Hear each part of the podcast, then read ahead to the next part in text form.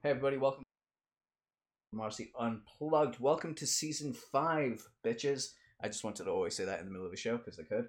Um, this season, as I said, we're changing it up. We're bringing in people from all over. We got entrepreneurs. We got a couple of celebrities lined up as well. So this year is going to be quite fun. Continuing on the trend of badasses that I'm bringing you to the show. Uh, we got my good friend, my brother from another mother, Chris Richards, joining us in from the UK. Chris, glad to have you here, man. Hey man, glad to be here. Oh god, I am so completely out of it, but it's gonna be a fun show. Chris is a hypnotist. He's a hyper intelligent motherfucker like me. In fact, it's kind of crazy because the first time we met each other, we quickly looked at each other and went, "Oh fuck, this motherfucker's intelligent."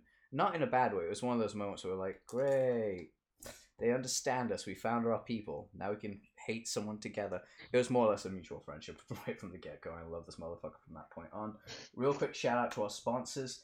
This show is sponsored by Chris. What's your website again? Is it myhypnocoach.co.uk? It is myhypnocoach.co.uk. Fucking nailed it. Sorry, just like I totally forgot for a second. And we're also sponsored by storytellingemails.com. Go check those two sites out and get started today. Now, let's just get right to it. You are a crazy intelligent mofo, and the thing that you actually work with mostly is entrepreneurs that have that problem of hiding their own bullshit beneath uh, beneath the surface, right? Yeah, there's a lot of it that goes into it, and actually, I really loved that you jumped straight into the whole intelligence aspect straight away, uh, because one of the most important things um, I love working with, because it's you know smart people, is the feeling of isolation, the feeling of you know there's not enough people like me, I don't can't connect in a certain way. So when people are intelligent, even though there's some weird taboo that you can't really talk about it. Um, without sounding arrogant. It's like you can talk about having brown hair or blue eyes, but you tell anyone you have a high IQ, and whoa, you're arrogant. Um, but it's look, it's it's genetic. You know, it doesn't mean you know everything. It doesn't mean you have intellect. Uh, that is having lots of knowledge, but it just means your brain works in a particular way. And um, one of the things I love telling, uh, especially my very very smart clients. Not that all my clients are not wonderful. Um, one thing I love telling them is that I love working with smart people. First of all, because they have the most baggage.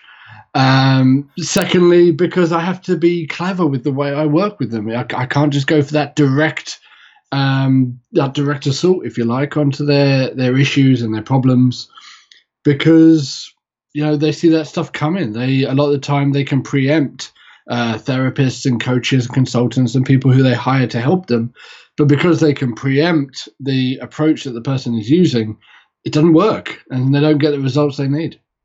Yeah, I mean, I can totally imagine that because I've done that so many times. It's always fun to fuck with people and go, yeah, no, you're very close to a breakthrough, even though you hope they're close to a breakthrough, but they're really not.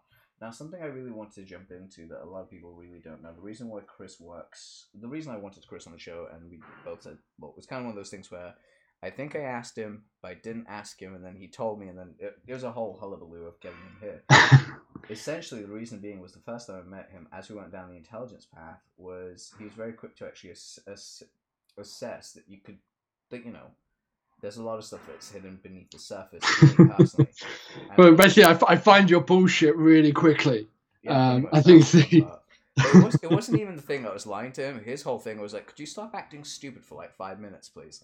I was like, "What do you mean?" He's like, "Could you just not treat me like a simpleton?" I was like, "Good point. I'm sorry, because I'm so used to dumbing it down, and so as he said, called me out, and I was like, fair enough. He's one person I don't need to do that with."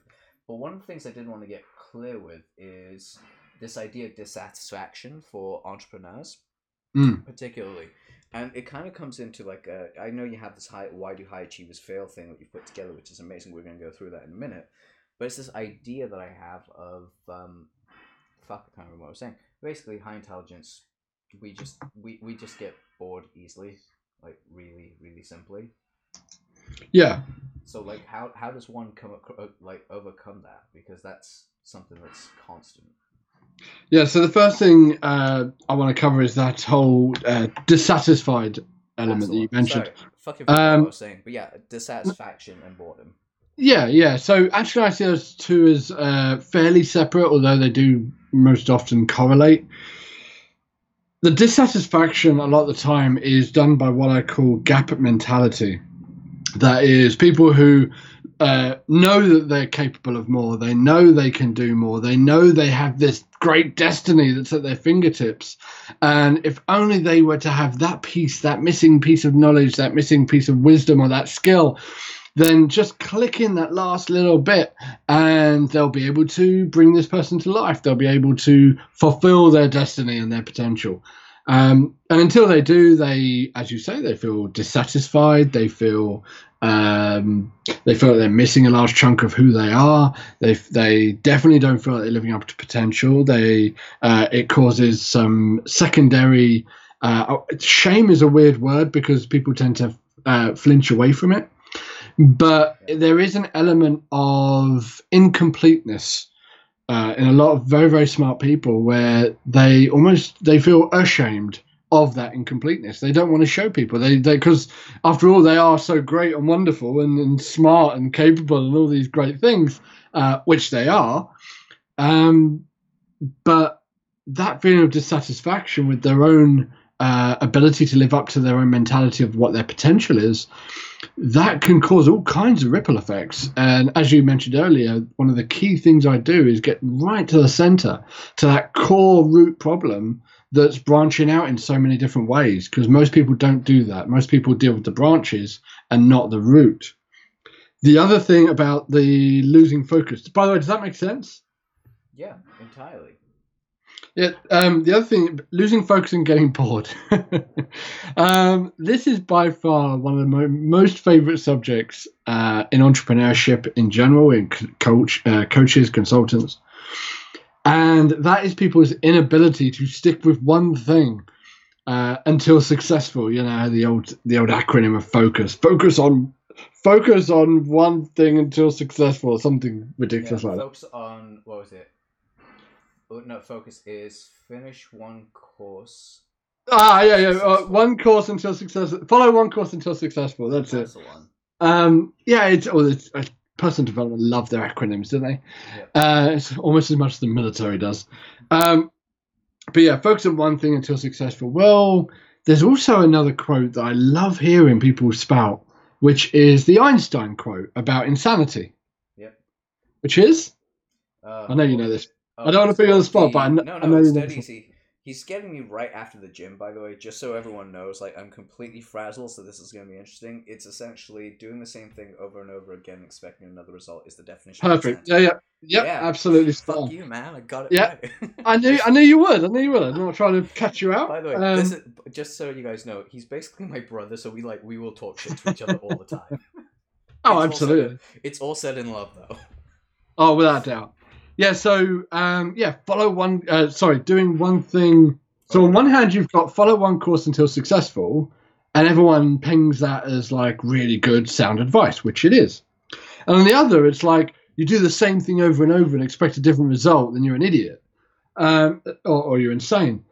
I was like, well, actually, no, not in business, because if you do something and you've um, validated your offer, or you've created uh, a business structure or some sort of strategy, or you've got a handle on the content that you're putting out, it actually takes at least three to six months for someone who's seeing your content, seeing your stuff, to decide to become a customer. So every time you change, what you're doing is you're doing yourself out of business. Because every time you change, you go, oh, that's not working because it took longer than a month. Um, it's like, no, just be more consistent. Follow one course. Just do the same thing. And from what I've seen in many of my, especially the coaches in my in my um, in my practice in my uh, business, especially the coaches, they will come up with this great uh, uh, acronym or numeric or something. They'll, they'll come up with this great thing, and it will be a great thing. But then a week later, they've come out with another great thing. And a week later, because they're smart and they're capable and they're highly knowledgeable, they've come out with yet another great thing. Um, and they'll keep doing this until eventually so they say, like, hey guys, what do you know me for? And there's just this sage that rolls past slowly. Um, because no one has any idea what the, what you stand for, because what you stood for changed every week. Uh, and it's one of the most important things about building a business, about building a brand, you know, that consistency, right? But yeah, I think your question was how do you keep that focus? Is that right? Yep. I don't just want to turn this into a, a, a monologue. That's all. That's Um, all good. This it's, all al- it's always better if it's a bit more communicative. Um, yeah. So how do you keep that? Well, the first thing i with any kind of uh, follow through and consistency, I, I believe, is all about values. It's all about because your values dictate your priorities, and if you, as as you and I do, if you value health and well being, both of the body, the mind, the spirit, however you uh, define that, um, you know, I'm not particularly religious. You are, and that's okay. Uh, I think you've spoken about that on previous shows. Yeah, exactly. Um, People allowed to have their own opinions. exactly right. So whatever your definition of it is, the the mind, body, spirit, keeping that in a healthy alignment, keeping that uh, in up to its optimum as often as possible, without any kind of guilt or shame if it does isn't optimum or isn't perfect or whatever, isn't the ideal. Um, it always comes down to your values and your uh, priorities because if you're doing anything based solely on willpower that is that discipline the inner discipline which is hiked up so much you know your your discipline to you know oh what is it it's, oh there's some there's some real funny stuff that people say um uh, feel the fear and do it anyway you know because it's willpower feel the fear and push through well look if your values aren't on the other side of that thing you're about to push through you're not going to push through it It's not up in happen. sorry And gonna end up in huge pain. Absolutely. Oh, without a doubt. Well, you, the thing is, you're going to end up in huge pain anyway. And as my man uh, Kerwin Rae says, uh, he's, he's over in Australia. Um, please drop a link to him because he's absolutely phenomenal. He's I'm, a try- I'm great, trying to get him on the show, dude. I've known Cohen for years. I just haven't Yeah. reached out to him about getting on the show yet. great, great mentor of mine. I really love his stuff. I really love that, everything he does. But one of the biggest things he says is that um, really struck me is like trying to avoid pain is a recipe for pain. Anyone who tries to avoid being embarrassed, trying to avoid people hating on them, trying to avoid um, any level of pain is a recipe for pain because all you're going to do is you're not going to take the action that would have would have actually got you the result. You're not going to follow through. You're going to hit that wall. You're going to feel the pain. Then you're going to stop, and you're going to stay in that area of pain. What did I say about um, if you're in hell, keep going? Yep. It's the same mentality. What's his face? You should know who said that. I can't remember. I, I've, I've got. That was it. It was Churchill. Said, Yeah, there you go. Keep, uh, keep walking forward. That was, that was some- that was- Absolutely. That was the thing, apparently. All good and well. Now, I got a curiosity off of that. So I'm curious about one thing. So Go you're for it, man. actually in that point where like people actually say, push through, fight through it. Because I have fought through situations in the past, and you know this because we had long conversations about them. And Yep. sometimes Very, very benefit. common. It's a very common strategy. Yeah. It, Yep. it does lead to burnout if you're not careful. 100%. You won't do it for too long, but I mean, but what would you say would be the longest someone should be able to handle that in like our state of brain? Um, from a neurology point of view, from a psychology point of view, it very much depends on the person. It's like putting someone into a stress position. Right. Um, a lot of, especially entrepreneurs, especially coaches in personal development. Um, I mean, this goes for anyone, but the people who have grown up with chaotic or traumatic or even um, love restricted lives, the you know they didn't quite grow up in a particularly positive environment.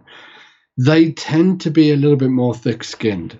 Not not internally, like on the deepest level, they still have the shame and the guilt and the the worries that they're not good enough, blah blah blah. But on the outside, they can put up with a lot of pain. You can you can flog them quite hard, and they'll still keep coming. Um, I put myself in this category. Uh, a lot of people don't know this, but I, I grew up in a in a house, you know, split parents. Um, I won't go into details because it's not my story to tell. I, that's my particular my personal belief. Um, but I grew up in a house where uh, there were you know narcissistic behavior, there was domestic abuse, there was alcoholism, alcohol addiction, there was physical violence to both me and each other. There was um, racism. Man, you, you name it, and I probably grew up with it to a certain extent.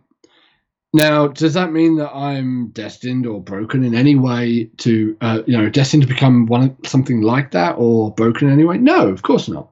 It, but it does mean that when I joined the when I joined the army at 16 years old, it wasn't even a culture shock for me, because that level of discipline, that level of do it or you're going to get beaten, it was kind of. I mean, I'm not saying my parents beat me, but you get the idea. That that level of kind of do it or you're going to get hit that was normal. Like it's like doesn't everybody have that, you know? So the amount of pain that someone can deal with and push through using blunt willpower differs person to person. Um, you can't really objectively measure that. Uh, and it is very much, again, it goes towards how much do they want it? How much do they, because if you don't really want it, you can have the strongest person in the world mentally and emotionally. They're still going to stop because they're like, well, I don't really want it that much anyway, so just let it go. Um, if but I think what you're saying is someone really, truly, truly wants something and they're of average to medium skin thickness. You can't really call it, to be honest. You really can't. It depends on the thing. It's got too many factors involved. That's true. I reckon I believe so. But I have this other theory, which is in the sense of um, I believe that if you're going to burn the candle at both ends, you shouldn't do it for longer than 72 hours. Okay. And, and my, my theory to this is pretty much simple. If you're taking 72 hours of like hardcore non-stop work, I'm talking like where you're pulling all nighters, sleeping two hours a night, Hmm. right? Yep. Really burn the candle at both ends. I then suggest once you finish that cycle, you take two full days off. No work, no nothing, socialize if you want to, but go into nature, spend time with like animals, whatever it is, just enjoy that time to regain. The reason being, in my opinion at least, and from being in the uh, being in the situation time recording this, I find that when I actually step away fully and don't work for those two days, my brain comes back right back to where it needs to be. It snaps back to its natural position of just excellence. Oh yeah. Yeah. I mean, th- things like um, I call them emotional weakeners. Um, things like lack of sleep, lack of food, you know, hungry, lack of food, lack of sleep, um, feeling lonely or isolated can be an emotional weakener that is weaken your ability to cope with the negative emotions or not the positive ones. Um, I don't really believe in negative emotions so much as they're they're all you know grist for the mill and they're all stuff to think about and stuff to monitor and process. So there isn't really any bad emotions, I don't believe, but there are ones that make us feel quite bad, uh, and that and that's okay. That's all right. You just process that and you deal with why is it making you feel bad. But as for the advice, I think it's I think it's good advice. Um, I think it will again differ person to person, because especially if you get a particularly highly driven uh, consultant, let's say someone who is, you know, maybe even working for someone else and they don't have the capacity to take two days off uh, but they have to get something done. Yes, there are times when you have to get your head down and just do the work. Other times, you had to do that all nighter because you procrastinated all day and you spent your time on Facebook or triple checking a content post to, see about the engagement or thinking about you know a million things that you've got to do and not doing any of them and so you waited until you know 9 10 o'clock at night before you even started doing work um, you know, and that's actually, if you waited until 10, 11, 12, 1, 2, that's four hours work. You could have done that earlier. Um, so sometimes burning the candle at both ends isn't actually needed uh, if you have that focus and the consistency. Uh, I also, but I also believe in working in. This is just my personal preference. I believe in working in sprints. So yes, I'll have time off. I'll also make sure I, as as often as I can, I'll have a uh, good night's sleep. Um, I'll take naps if I really need to. Like I'll just pull a quick. Uh, I'll actually schedule a, like a thirty-minute nap, um, and go. You know what? I'm just going to block out some time and go and lay down for a bit. Uh, if you need it, take it. And the biggest thing I think, uh, because this is very, this is advice, and you, you can't really advise a mass population because it is very dependent on their own particular circumstances. Exactly. I, I don't believe. So it is i think the only mass piece of advice i would say is listen to your body if you are hungry then eat if you're reaching for the food, but you're not actually hungry, then I'd argue you're not actually listening to your body.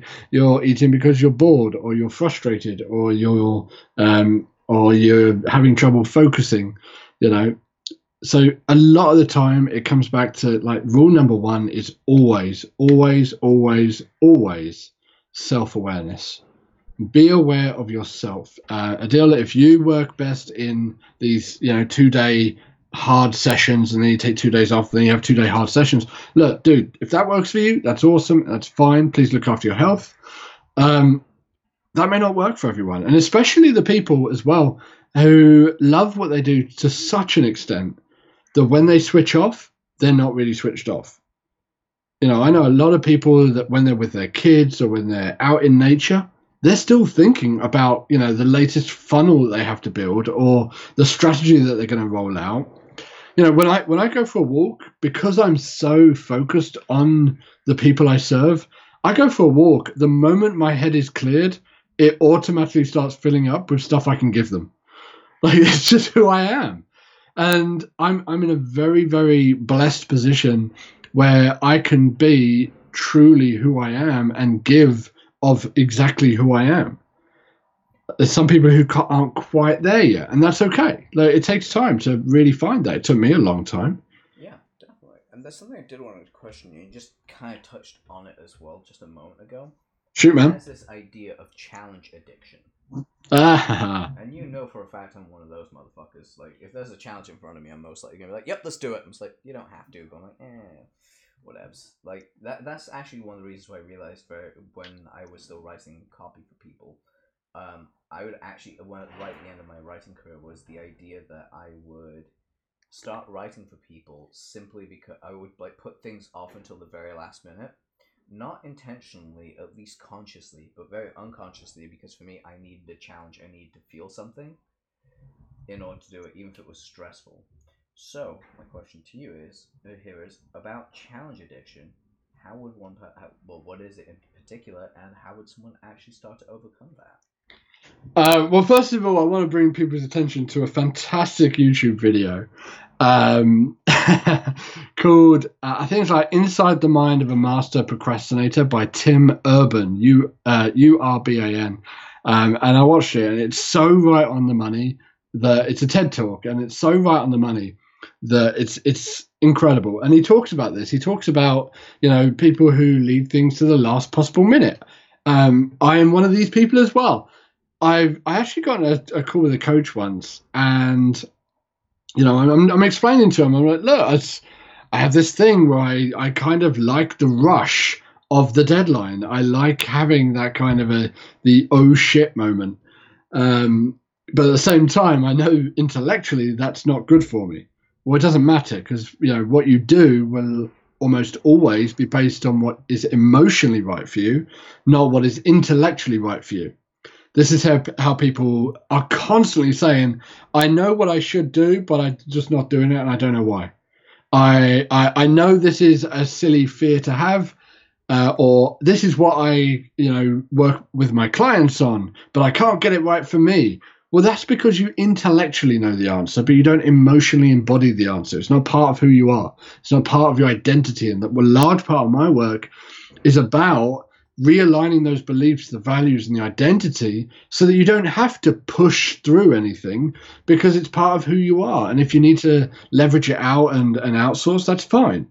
But when it comes to waiting to the last minute, uh, specifically about challenge addiction, a lot of that, again, it comes a lot of the time from a background, uh, not always childhood, but quite common. It comes from a background of knowing that's where you are best. Like no, knowing that because of your childhood or because of your background, you're best when your back is against the wall and it's do or die. I have a lot of clients who have this. They, they people who come to me and say that this is it, and they explain the exact same thing again and again and again. Luckily, there's a very proven and easy step-by-step way to get guide them out of that doing that. Okay, But so which- what would that be? What would that look like? Well, we can't go into all, all the detail here, but basically, um, oh, let me just finish what I'm talking about here. Um, when they come to me with this thing, they they're almost always the cause of it is because they uh, I, I, oh, by the way, I always say one of my favorite quotes is knowing the question is three quarters of the answer. That's my all-time favorite quote. If you want to quote me ever, quote me on that. Knowing the problem, knowing the problem is three quarters of the answer. Um, and it's actually it's not even my quote. I stole it from my math teacher when I was like ten or something. Uh, he he said it once, and I was like, right, I'm having that um, because it works for almost everything. And I've d- d- uh, developed my life finding out as much as I can in many, many tools, and hypnosis is just one of them. Uh, you introduced me as a hypnotist. I'm actually a psychology coach. Hypnosis is just one of the tools I have at my disposal. Uh, uh, again, because I've developed my life towards finding the root cause, finding that one thing that's blocking everything, that one root that's branching out into different areas. Um, people who have grown up in a challenging life know that that's their comfort zone. That's their comfort area. They know they excel when they're being challenged. And in fact, people who are hyper intelligent as well um, actually like that because it challenges their mind when day to day life tends not to. So it's like, well, if it if it ticks, what is it Tony Robbins says? If it ticks the certainty box, then if it ticks three boxes, then that's it. You, you're going to become addicted to it. Uh, and he has the six human needs. I think it's like certainty. Well, it's going to tick that because you know exactly. You're certain that when you're in challenge, you're you're going to be able to deal with it, and you're going to have all these different things come to life inside of you, and you're going to feel alive and passionate. You're going to have uncertainty because it's a challenge, and that comes with the territory. You're going to have significance because it reinforces your um, ego or even to the point of narcissism. Um, it, it reinforces that mentality of like, yes, I am clever. Thank you. Thank you for acknowledging it, me. Um, it's like, Sounds like me every day. Yeah, basically, me too. Screw it. Uh, it's like, but owning that is a very large portion of, of solving the problem. uh, what else do you have? It was it's, it's, growth as well. So already we've got like three or four different uh, ways that we tick the boxes, and we haven't even gone through all six. So really understanding that when you're in that pain position, for some people, this is anxiety, this is depression. It's still their known comfort area. It's the place that when they're in that space, comfort zone doesn't mean you are comfortable. It just means that you're very aware and you're very certain of exactly what to expect. That's it. That's all comfort zone truly is. So when you're in that space, it could be for you or I, it's challenge, um, and I have to be very careful of that. Uh, I, I, one of the things that I do is I break down my tasks into smaller chunks so I can get that dopamine hit of every single thing, because I need that. I need to be running for some milestone, and it ticks off the dopamine hit in my head, and I can keep going forward. If it's one mammoth task, then I'll tend to wait until the mammoth task gets so big it's almost impossible. Whereas if it's small things, I'll be like, ah, fine, yeah, I might as well just do that. And I might as well just do that. And I might as well just do that. And I might as well just do that until eventually the whole bloody thing's done. Does that make sense? Yeah, entirely. That actually makes complete sense in the way that's actually built out. Now, something I did want to, again, very similar to like this, uh, you sent me this really, really cool like document on like um, what high, why do high achievers fail. It's like a really cool uh, infographic Oh yeah, that that was that was just a, a draft one, but yeah. Yeah. The final, send it over to me, and we'll put it up. So, well, send me the link when it's ready, and I'll basically put it in the show notes. Yeah, we'll do. Um, yeah. So, like something you actually did mention upon that's quite powerful. I do want to like touch upon a little bit more in depth. Is this idea of like something to prove that actually stems from childhood? Yes. So, like some of the factors that you and I discussed privately was this idea that what ends up happening to us, particularly, is intelligence is kind of like the response to it's a defense mechanism um, in the way of dealing with the world.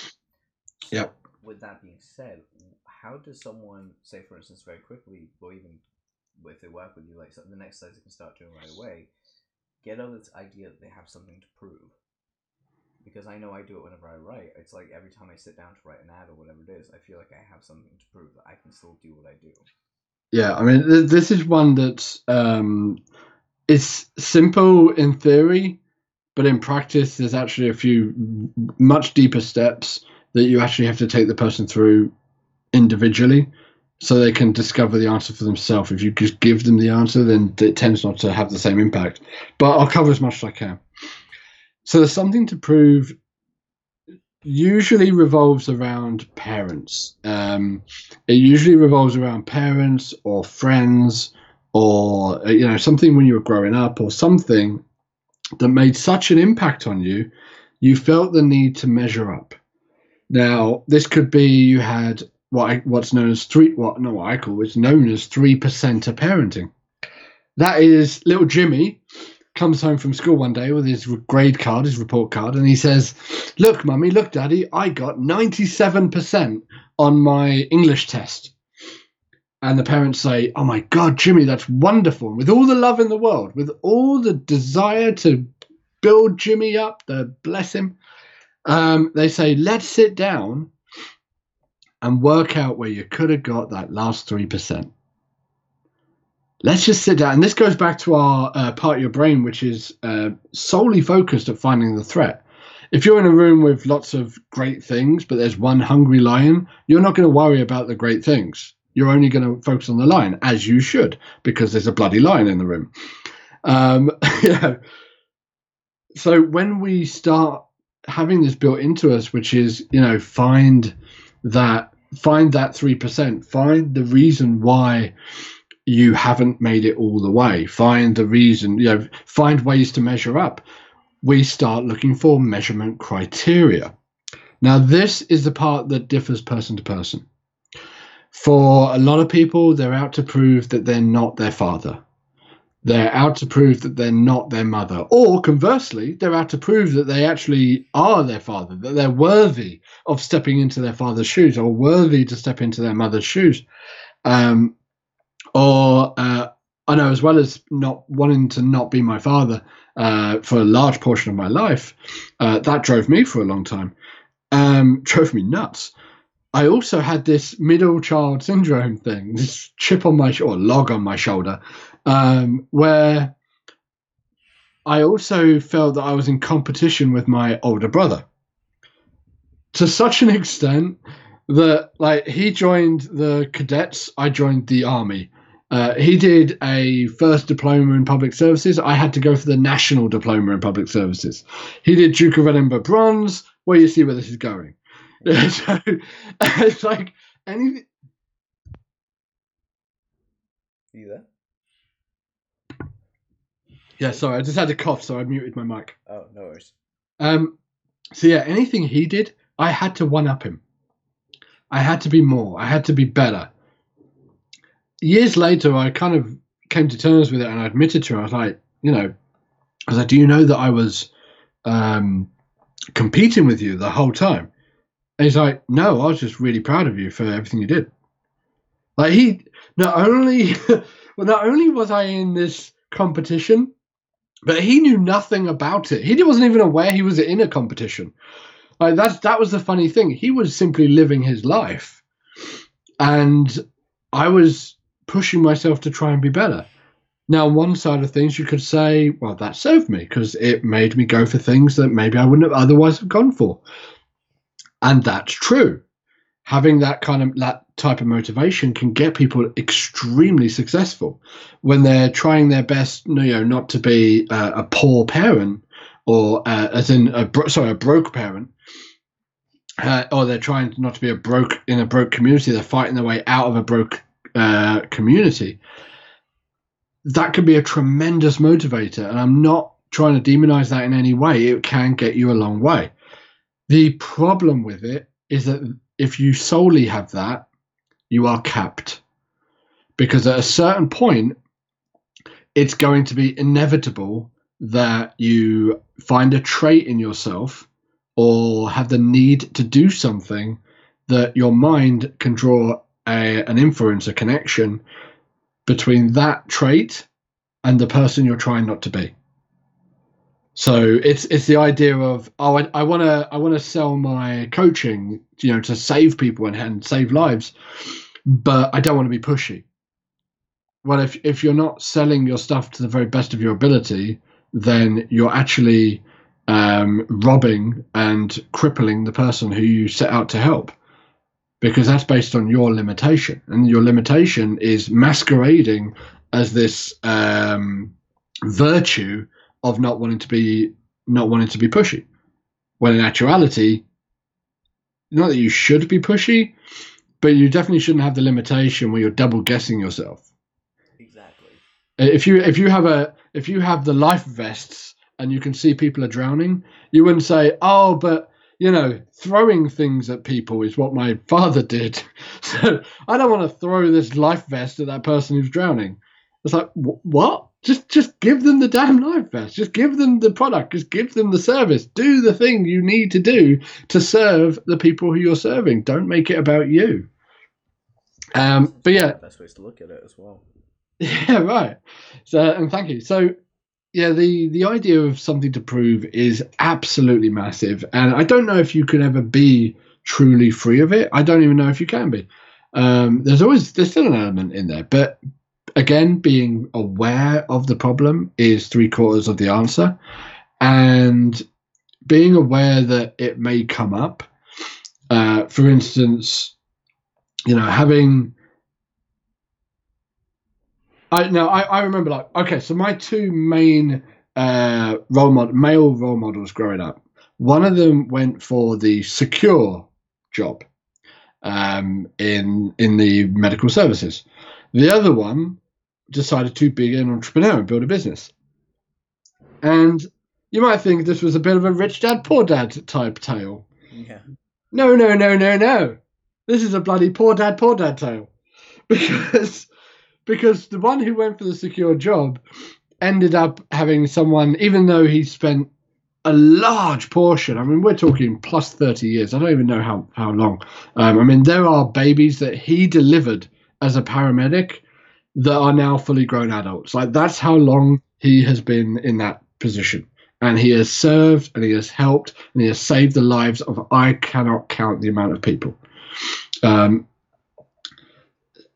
and yet, some you know, you get the right person in the right place, or the wrong person in the wrong place, should I say? Um, that had it out for him, and you know, he ended up with uh, some issues. Again, I won't go into detail because it's not my story to tell. He ended up with some problems that he's just coming back from now. You know, we, the other one um, decided to build a business, and for la- large majority, it was doing very well. Unfortunately, business is business, and it speeds up, and he couldn't keep um, the speed of the market, which is you know social media started erupting, and then everyone could have a business, and everyone could have a training company, and everyone can do all kinds of stuff. So he's he ended up with problems as well. So there's me sat, and I'm like, well, hold on a minute one thing's telling me that I need to go for stability. The other one's telling me that I need to follow my dream, and I can screw up with both. like, like, where do you go from there? Um, and I kind of realized I was like, you know what? The only thing that I need to prove to either one of these is if I want security, then I need to make it for myself. And if I'm going to make that for myself and be an entrepreneur, I need to adapt. So it's a if you're going out to prove that you're not, or to move away from you're moving towards an ideal, yes, but you're trying to move away from something that's that's potentially damaging as you see it, then that's fine. But just be sure you're taking the right lesson, because the wrong lesson to take in that situation when these two uh, these two figures is you know don't go for a secure job, and if you go for entrepreneurship, then you're probably going to be broke as well. Um, the right lesson, I believe, um, at this point in my journey is, you know, if you want security, you have to create it for yourself. You can't rely on in a system where someone can take that away from you. Um, even though it's, you know, there's various different ways that that could happen. Uh, people are just unlucky. Um, but also, if you're building a business, you have to be able to adapt, and that's what I took from that. So I, I, I invest in coaches, I invest in consultants, I, I build out my team. I'm, I'm building out my team right now, so I have to be able to keep up with the trends of the market, and it's only getting faster. That's excellent. See, I love the fact that you're actually moving towards that. Now, a bit of a weird transition out of that because I'm cognizant of the time that we both have to get going a little bit. I did want to ask you these questions particularly because I know how much of a voracious reader you can be.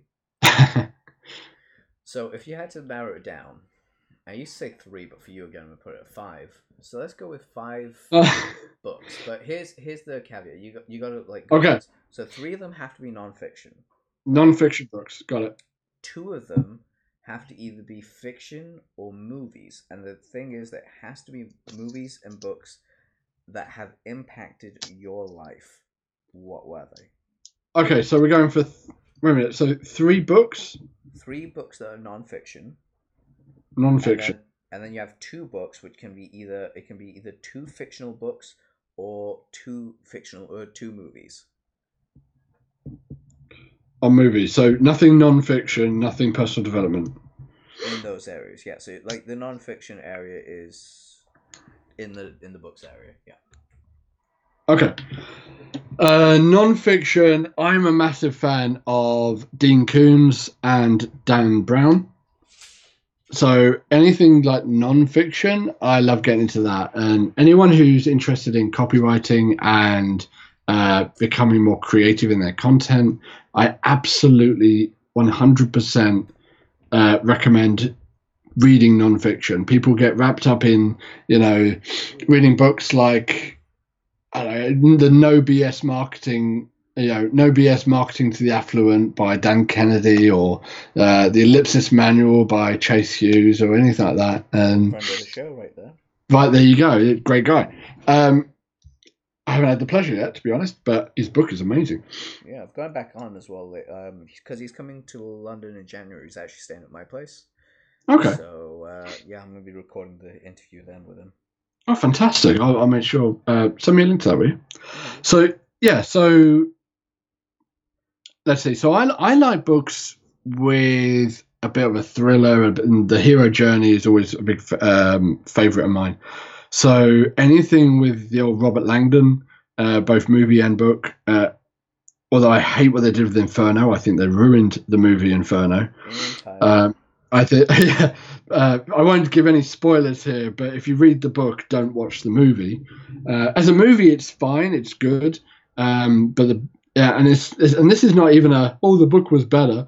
Um, this is they better. they they ruined the book. They completely ruined it. They messed it up. They turned what was supposed to be an amazing thriller with a very important point on social economics and um, uh, global population, a really important talking point. And actually, the book finishes off with a great mentality towards it, um, a really interesting mentality at least.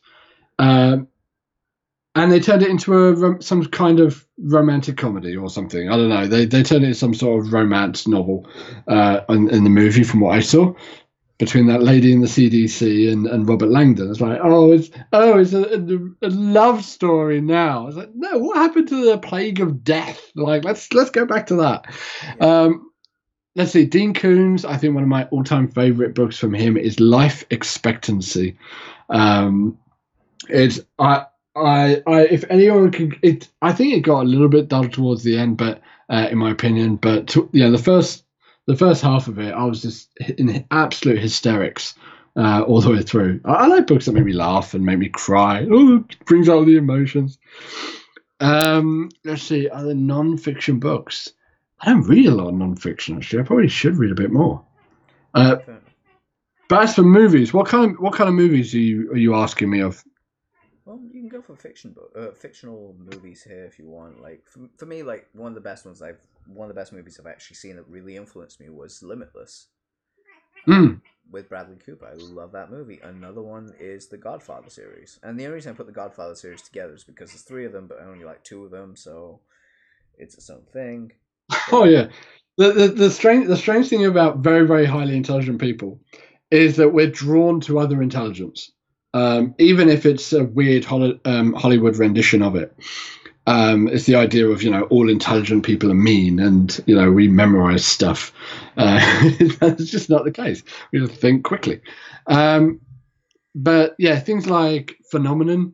Uh, I really like John Travolta. Uh, it's an old movie, uh, an older movie uh, Goodwill Hunting. Uh, love any kind of any. I watch all the House series, House MD, uh, with with Hugh Laurie. Great show, fantastic show.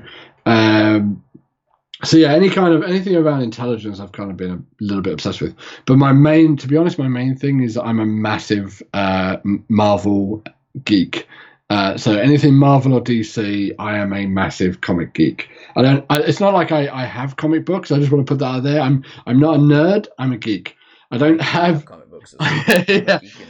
Yeah, I don't, I don't have I don't I don't shop there like the Big Bang Theory. I don't sit in a comic book shop and flick through to find you know uh, you know number Superman number two or the first show of Lex Luthor. I, I don't I don't know. I'm just making that up, but that's that's not me. But I do love um, more than the superhero aspect of it because I believe that every entrepreneur has a power. One of the things I help a lot of uh, uh, people who come to me with is to find their power, to find their superpower, uh, so they can stand out in the market and all the rest of it.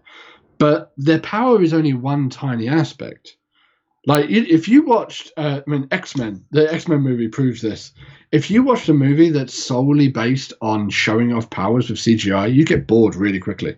Yep without a deeper story, without some level of tension, without something that the hero has to go through um, that's deep and actually you can connect with it, it's it's just a lot of CGI. And after the first, like, wow, he can shoot laser beams out of his eyes. That's cool. Um, he's got claws. Wow, that's awesome.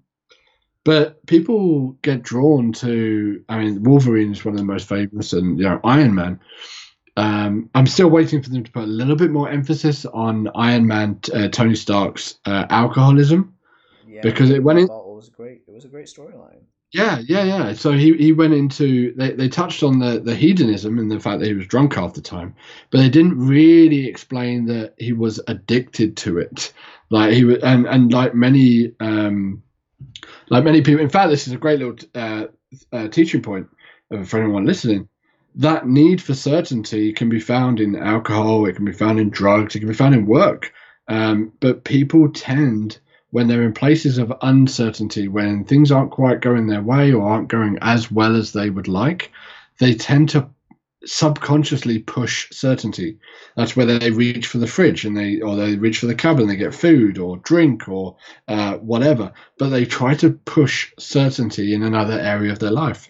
Um, so the idea that Tony Stark would be this um, CEO of this massive conglomerate business, but also have this inner demon, this inner shame, and this like daddy issues of never being able to live up to his the legacy of his father. Like these are these are real time. I could pull out a dozen uh, entrepreneurs, and I guarantee at least half of them have some kind of parental issue, uh, unless they've worked on it.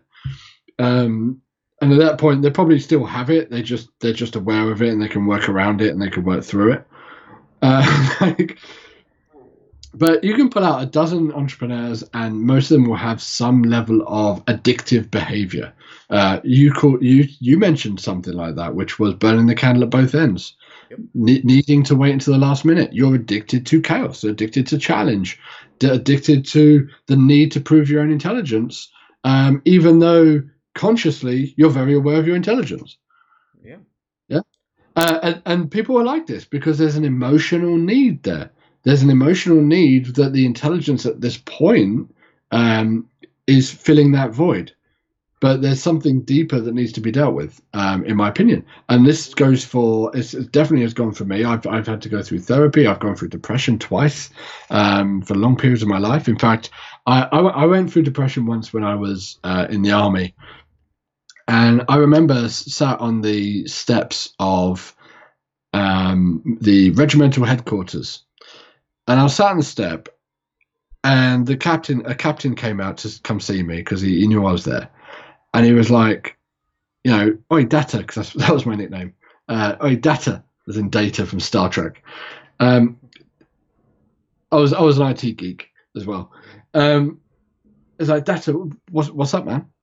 And I'm well, to be honest, I, I don't quite know. I just I just feel sad. I feel a bit down. I feel sad. I, there's nothing really wrong. I'm checking all the boxes that someone should check if to have a happy life. You know, I've got a stable job. I'm good at what I do. People like me. I have friends. You know, I shouldn't be feeling sad, but for some reason I am, and I don't know. I can't get to the bottom of it. Uh, now he didn't have the psychological knowledge to see that for what it was, which is unfulfillment. I wasn't fulfilled. I was good at what I did, but it didn't fill me up on every level of my being. Uh, I wasn't doing what I was, sup- supposed to be doing. Now I'm not a believer in destiny. Some people are. That's o- that's cool. Whatever, whatever floats your boat.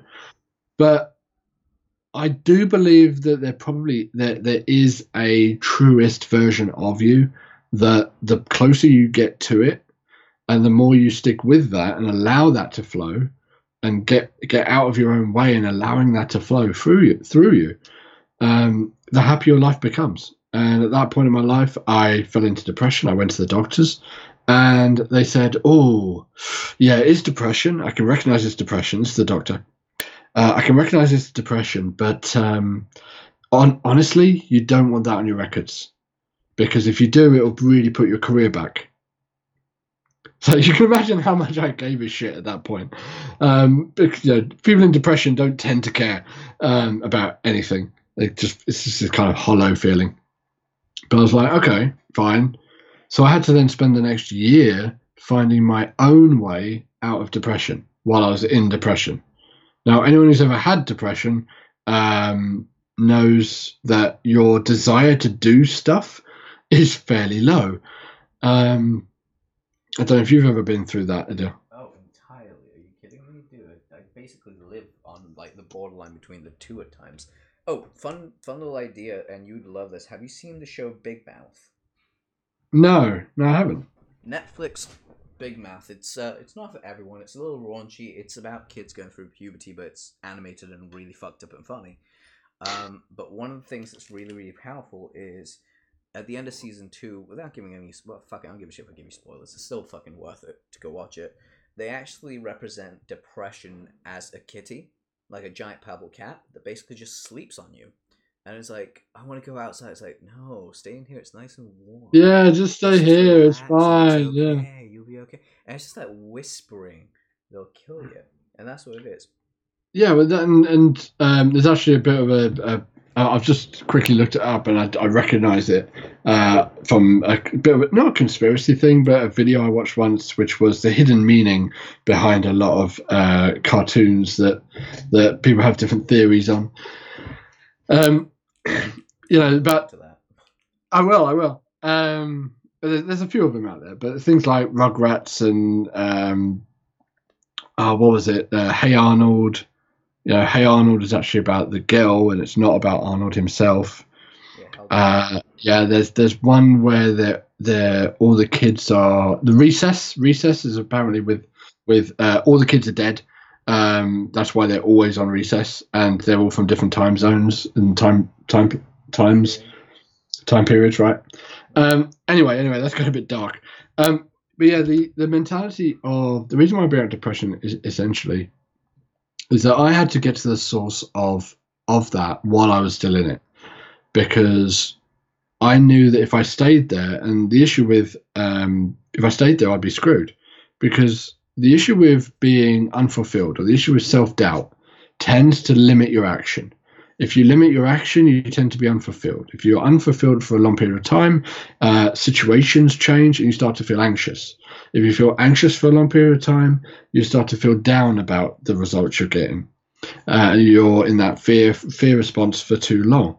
If you're in a fear response for too long, you start to go down and down and degenerate more and more and more. And people say this in, in a variety of ways, but it always comes out the same uh, a version of spiraling out of control and you do you spiral downwards. And the mentality of what i do and what i thrive and what i strive to do is turn that spiral upside down just to give you a spiral upwards. Because like i say if you get to the root cause if you find the problem it's three quarters of the answer. And it's usually just one thing one change one configuration change that you just alter and everything just branches out in a positive way. And I've seen this time and time again with many friends that I've spoken to, with uh, obviously with clients, but with friends, with, pe- with people I work with. Um, you change that one thing, and they'll start saying like, "I don't know what you did, but for some reason, I'm showing up more, a lot more." Um, in, in my true self, I don't like. I don't even know what you did. It's I.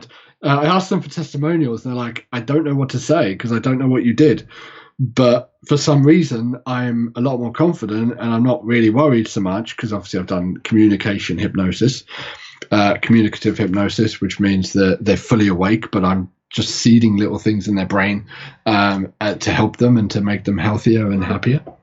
Um, um, you know, finding that root cause as fast as I can. I'm seeding the right things in there so that rather than ne- this negative branch come out, a positive one.